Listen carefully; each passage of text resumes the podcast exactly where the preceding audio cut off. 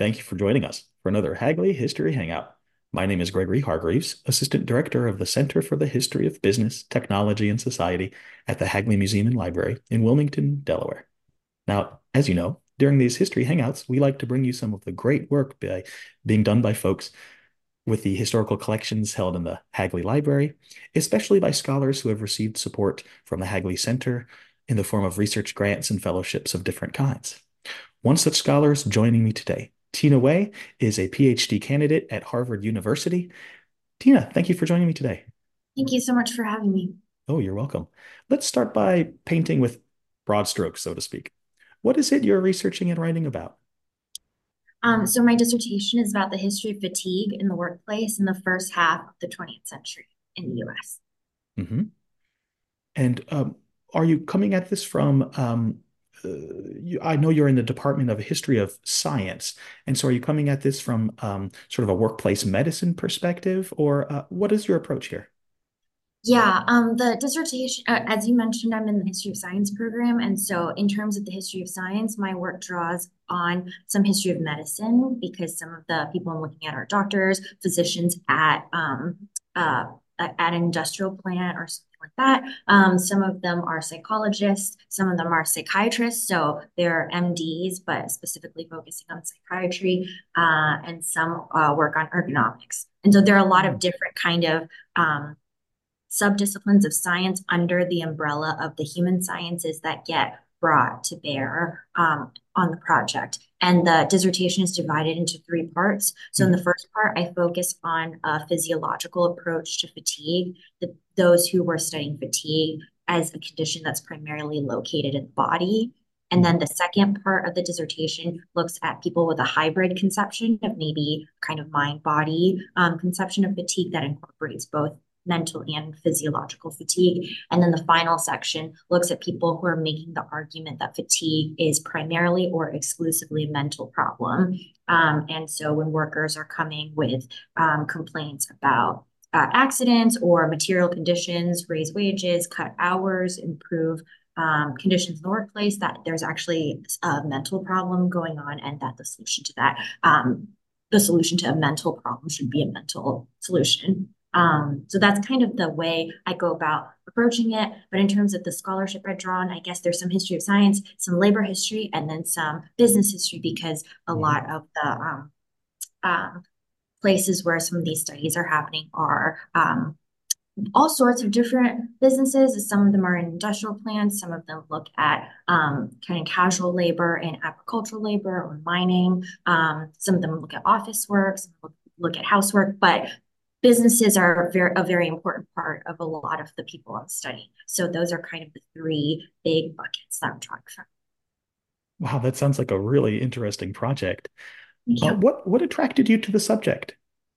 Um, so uh, I don't know if you want the longer version or the shorter version, but I'll try to kind of sum it up. So when I was okay. an undergraduate, I majored in philosophy, and I loved studying philosophy. Um, but I think there was something I was looking for in terms of uh, something that was closer to my life or um, closer to maybe like a present day significance. Not that I hmm. need that like exclusively, but um, yeah, there was just something that I felt like I was missing from my philosophy education. Although I really um, benefited from and am deeply influenced by that kind of training. So after my bachelor's degree, I ended up working in people operations at Google. So that's the department at Google that they um, renamed human. They renamed human resources into people operations essentially.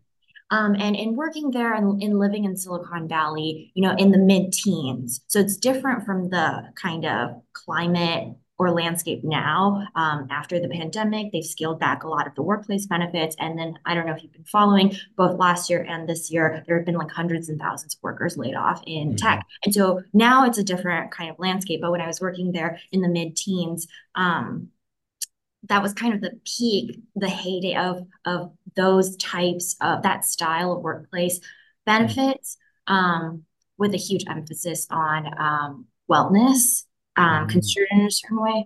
Um, and so, in being in that kind of environment, first of all, in being in Silicon, living in Silicon, living and working in Silicon Valley, I became interested in um, these questions of science and society that really animate the discipline of the history of science or science and technology.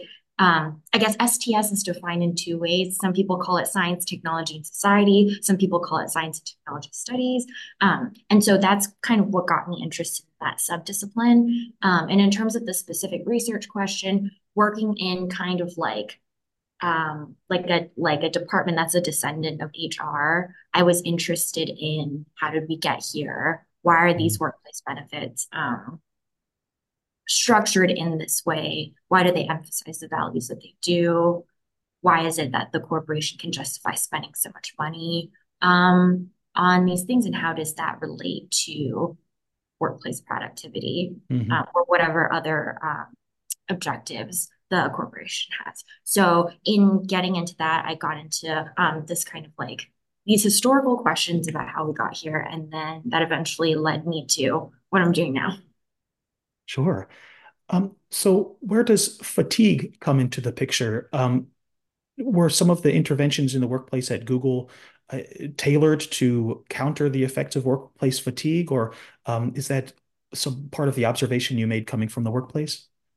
Yeah, so throughout, I try to use the word in or the term industrial fatigue because that's mm. the term that my, um, I guess, historical actors use. Mm. Um, and a lot a lot of the physiologists would always refer to it as industrial fatigue. And then later, as people try to take apart the physiological view of fatigue, they start just referring to it as fatigue. And then eventually people use different terms. And so I tried to um, center my study on that because some of the people that I focus on, especially towards the beginning of the dissertation, that's the animating term mm. for that. Um, and I don't know how much I'll get into it in terms of the dissertation, but this kind of condition of workplace something um, looks different if you call it fatigue versus burnout versus stress versus anxiety versus neurasthenia. And so mm-hmm. um, you could you could tell different stories or trace different etiologies based on how um, you demarcate this concern and how broadly or narrowly you go. Um, but I guess I decided to go with industrial fatigue because um, some of the people I look at, they specifically term their study the study of industrial fatigue. So are the subjects then primarily the industrial labor force? For those people, yes. Um, and so um, some of the questions that they ask, um, especially the physiologists, are if there's this furnace, it's dry heat, 110 degrees. The worker goes in there, spends 10 minutes in there, and they have to repeat this um, every hour and a half. How many times can they do this before they collapse? And so a lot of this research is operating under um, um, the paradigm of the human worker as a machine.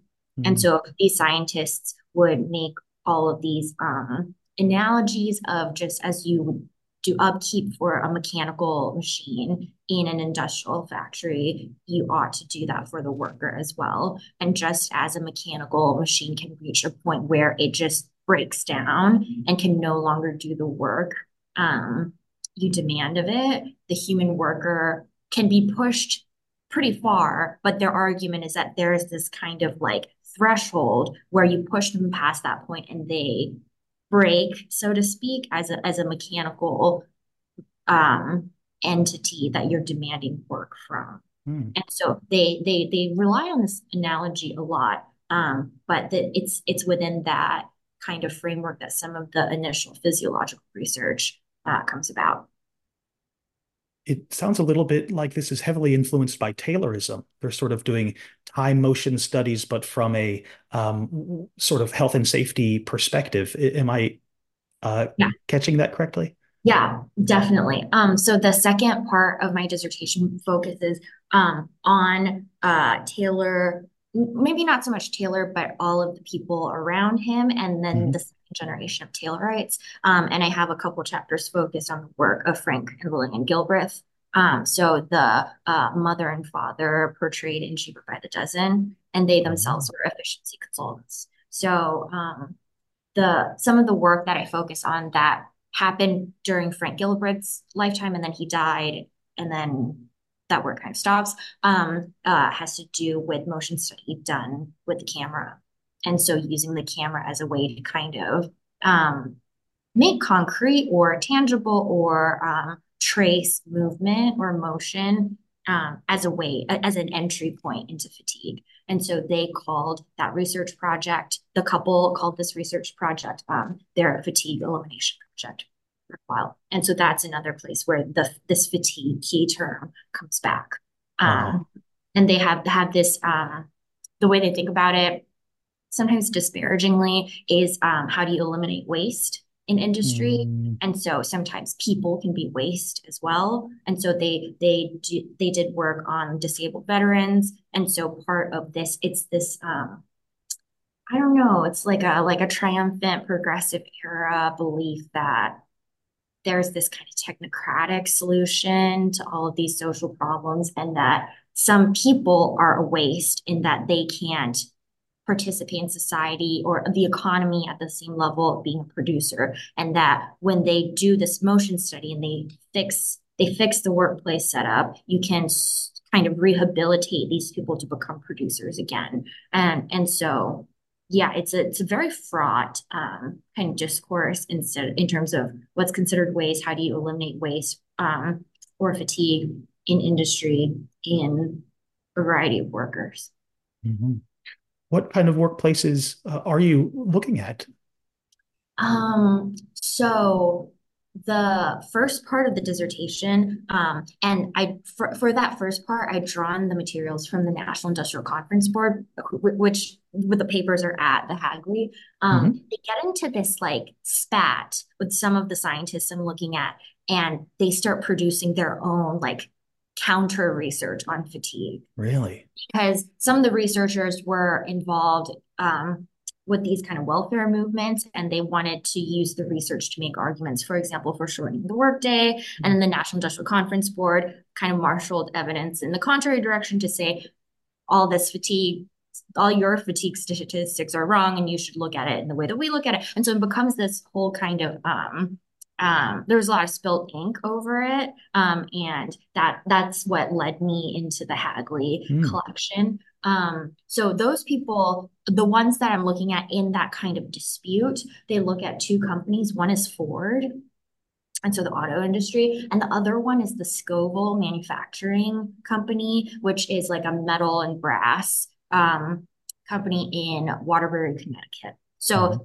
those are the um, industries I look at for that section. And then when I get into the Frank and Lillian Gilbreth stuff, they really diversify the um, industries they look at. So some of them are um, looking at um, uh, type typists, like he was mm. looking at these um, champion typists, or through working with him, he claims that they became international typing champions because because he eliminated all the fatigue. And so, um, so some of that is office work. So they have a specific kind of desk set up to look at office, or the motions involved in doing office work. Um, and then Lillian Gilbreth gets into um, kind of um, homemakers labor. And so, how do you design a kitchen in order to um, optimally arrange everything. So you can as she would say like make an apple pie in like 10 steps or um, she's she's credited with lots of innovations. You might be familiar with today like the foot pedal trash can. Or having shelves and refrigerators. So this kind of um, like home kitchen centric labor and how mm-hmm. do you eliminate fatigue wherever possible in that kind of setup. And then in the final section of the dissertation um, some of these social scientists are looking at kind of um, like radical militant uh, union activity hmm. out west. And so some of them are in mining and um, agricultural labor. So some of them call them uh, California casuals, so casual labor um, within the agricultural sector in California. And they're often like itinerant labor um, and they might move from um, one job to another, and uh, they're they're focusing on those types of workers. And then the last thing maybe I'll say is um, I don't know how much I'm going to emphasize this or how I'm going to string it together um, in a narrative fashion, but all of these people, or most of these people I'm looking at, are scientists. They're like either either like academic research scientists affiliated with the university or they're um, kind of engineering consultants or they are doctors um, so they're, they're they're scientists of different stripes and there is um, a kind of theme throughout all of this where they're either explicitly or implicitly aware that doing scientific research is also a form of work.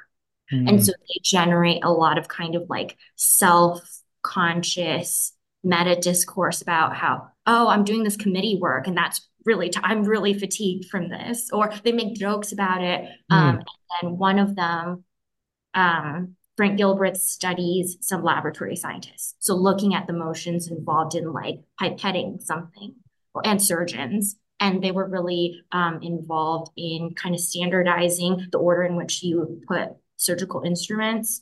Uh-huh. In order to cut down on the time that the patient would have to be under anesthesia, which at the time could have posed various hazards. Um, and so there was a medical efficiency movement that they dovetailed with. So there are all these ways in which um, there's the workplace that they work on, but then they themselves are doing a type of work. And sometimes that's brought into the research as um, another workplace that they're concerned with. What a rich subject. Thank you. Yeah. I'd like to hear a little bit more about your use of the uh, materials in the Hagley collections. Um, could you perhaps um, let us know how Hagley came on your radar and then what sort of um, collections you've gotten into. Yeah, I think I heard about the Hagley from going to the BHC, the Business mm-hmm. History Conference. And so a lot of people um, recommended that I go there. And a, a, number of my friends had also um, gone there, particularly Aaron Van Nest, who studies fisheries, and he was in my department. And mm-hmm. so um, Aaron, in particular, recommended it not only for the research experience, which is super cool, but also, you know, getting to stay. I don't know what you guys call it, the campus or the compound. Like, it's mm-hmm. just super, it's super cool. Um, and uh, the like gunpowder demonstrations, you know, it's a whole kind of experience yeah, on sure. top of a regular research trip. Um, and I just thought that was so cool to be able to experience that. Um, yeah, so it was it, and my friend Alex Perry also went there, and he also highly recommended it. Um, yeah, just it's just kind of this like all all all inclusive um, experience. Um, and I, I had I had a really great time going on all the tours and stuff um, mm-hmm. because you know the workers quarters and I write about work and so it's it's kind of it's, it's it felt very related um but in terms of the topic or um, the the the academic research mm-hmm.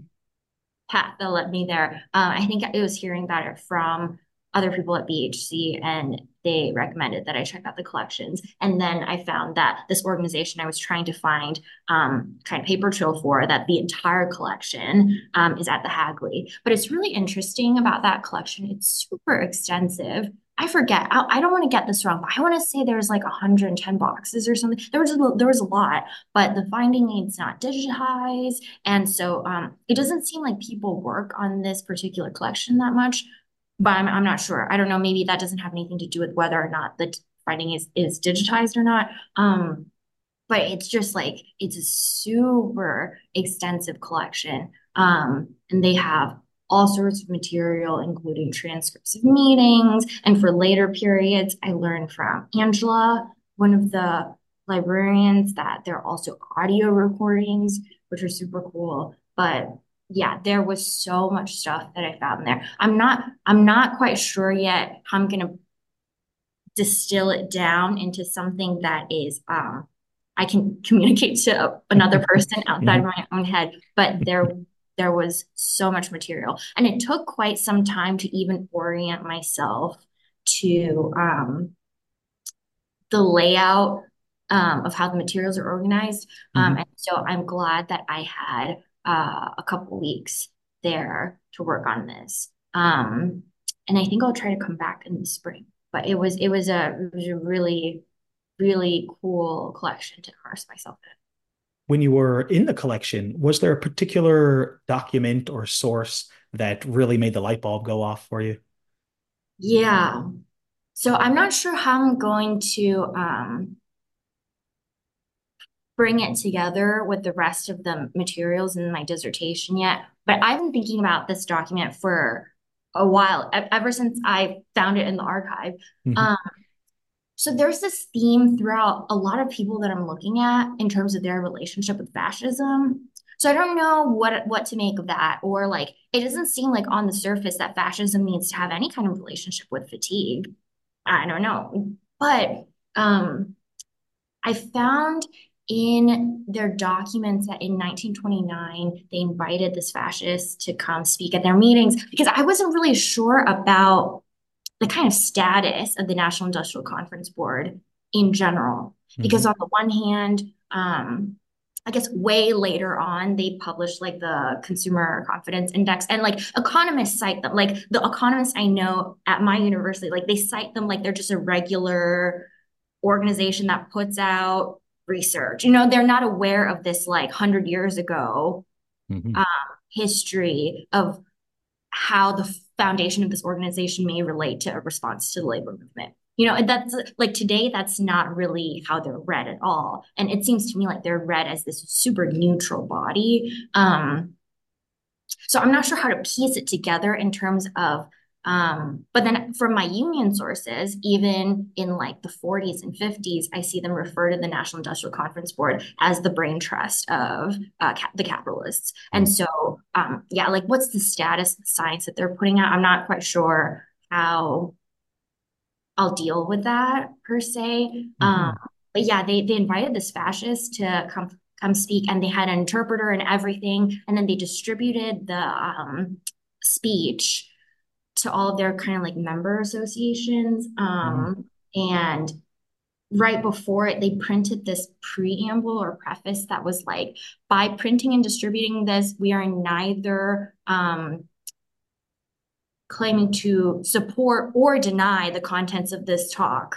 Mm. And so it just, yeah, I don't know. I don't know what to make of it. I don't know it just seemed to me like that was a really interesting statement. Not only were they saying not we don't endorse this, they're saying we're we don't endorse this, nor do we claim to not endorse it. Yeah.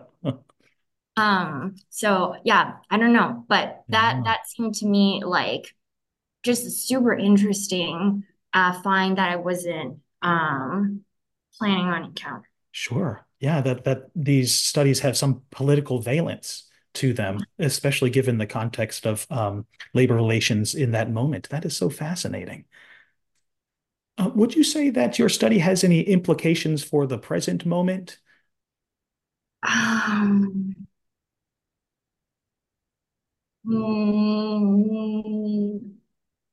I don't know. Um, you mean in terms of how um, labor and employers should interact or how we should see fatigue in the present day or something else? Well, I suppose um, to if if I interpret your main thrust of your main point correctly, that um, these sort of measures of um, addressing workplace fatigue also amount to a form of labor control and discipline. And I'm wondering whether um, at this moment we have mm. presently, where there is a lot of um, uh, union organizing and a lot of um, uh, industrial agitation, as it would have been called uh, 100 years ago. Um, uh, whether uh, your study speaks to that present moment in some way. Yeah, that's a great question. I think one thing that is interesting to me, I'm not sure um, if this is as like concrete and applied as I could articulate it, but it's like the people I'm looking at, they lived in a period where when they say labor militancy, they mean like very serious um, violence and it, it, it, a, kind that we don't necessarily see today. But mm-hmm. in, in that kind of, against that kind of backdrop, the, some of these psychiatrists were looking at the social situation and they would come out with these statements that um, unionism, as they call it, or Bolshevism is a form of insanity. And so that's how they kind of interpreted it. Um, I think you're totally right that the broad arc of the dissertation, as I see it, is that I'm trying to show how this concern for workers' health, which started out as kind of this like welfareist, um, progressive era, um, um, pro worker mm-hmm. engagement, then became a tool for capital to better command its workforce, mm-hmm. exactly as you said. Um, something that I've noticed that why I think this kind of reprisal is particularly interesting at this moment is that, as I may have mentioned, some of the arc I'm trying to draw out is that people started out seeing it as a physiological thing, and then later on, people made the argument that it's just a mental problem. Um, and I feel like we're living in an age in which um, people now see that maybe the physiological is coming back in a way where it hadn't been emphasized as much before, hmm. or maybe purely mental solutions offered by the workplace, like a mindfulness meditation program, is not sufficient to meet the challenges, the other types of challenges or changes that people are calling for in the workplace. Mm-hmm. Um, so that might be one aspect of it that um, the way it bears on the present is that I'm interested to see how a conception of fatigue that incorporates both the mental and physiological aspect might change the way we think about work today and the types of demands that people make um, on the workplace. Um, and I guess even more broadly, um, a consideration of how science interacts with labor because that's constantly happening throughout my dissertation. Like scientists are intervening in the labor problem and sometimes posing themselves as a neutral third party arbiter of this social conflict. Um, and we're living in a different moment in terms of how science intervenes on the labor question, if at all, or maybe it it, it just it just it just it, it'll change or pivot the direction that the labor movement will go. Um, yeah, because a lot of the workers I'm looking at talk about the indignity of being watched, like mm. having um, time mm-hmm. study or motion study, or um, these researchers come into the workplace, that there's something objectionable about that. But today, scientific tools mediate a lot of people's workplace experience through surveillance or other um, means. Mm-hmm. And so, yeah, some kind of some some some kind of um, reflection about the longer arc of science and labor, um, science as a form of labor control or science as a mediator of labor control may also be part of the present day relevance. Mm-hmm. Well, Tina, that's really thoughtful. And thank you so much for sharing your work with us. It's been fascinating. Thank you so much for having me and for chatting. Oh, you're welcome. And for the audience, if you would like more Hagley History Hangouts, more information on the Center for the History of Business, Technology, and Society and the Hagley Museum and Library, join us online. You can visit hagley.org. That's H A G L E Y dot O R G. Don't be a stranger.